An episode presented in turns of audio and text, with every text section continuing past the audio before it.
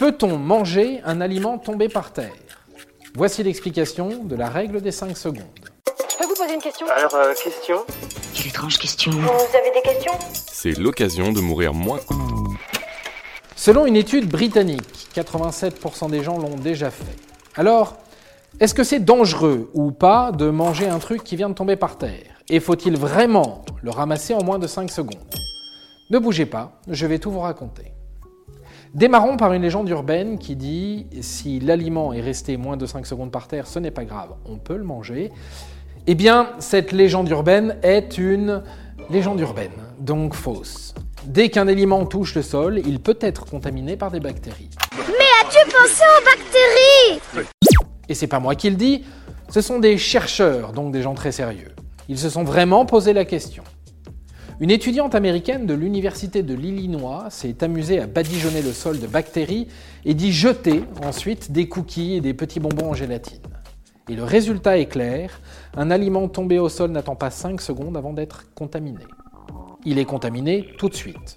Donc, cette règle des 5 secondes, eh bien, c'est une énorme connerie. On pourrait donc se dire, si c'est par terre, c'est poubelle. Sauf que ce n'est pas si simple et manichéen que cela. Que tu vas inventer Veux-tu ou jeter ça à la poubelle? En réalité, la règle des 5 secondes, c'est ce qu'on appelle un principe de précaution. Ou bien, comme le dit bien mieux Donald Schaffer, scientifique et chercheur, cette croyance est une simplification importante de la réalité. Ça veut dire quoi? Que dans le doute, il vaut mieux éviter de le manger car l'aliment pourrait être contaminé. Et comme en général, personne n'analyse au microscope sa nourriture avant de l'avaler, on ne peut pas vraiment savoir s'il y a des bactéries ou non sur notre bouffe. Donc là, vous allez me dire, bah on fait quoi? On le mange ou pas? Là, je comprends plus rien. Je préfère vous le dire tout de suite, vous n'allez pas mourir si vous mangez quelque chose qui est tombé par terre et que vous le ramassez vite.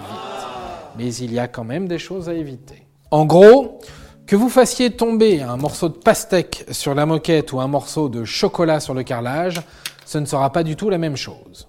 Je vous explique. C'est gentil.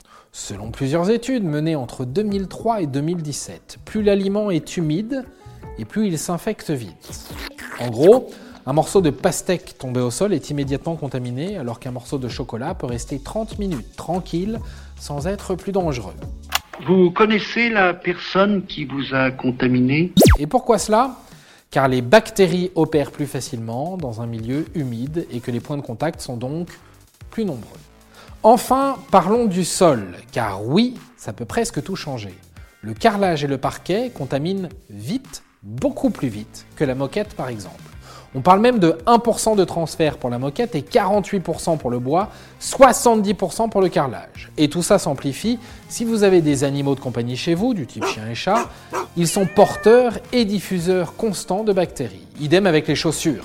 Si vous ne laissez pas vos chaussures à l'entrée de votre appartement ou de votre maison, vous apportez des bactéries de la rue dans votre logement. Bactéries qui pourraient se retrouver sur les aliments tombés au sol. Et voilà, maintenant, vous savez tout. Au revoir, messieurs, dames. C'est ça la puissance intellectuelle. Sapristi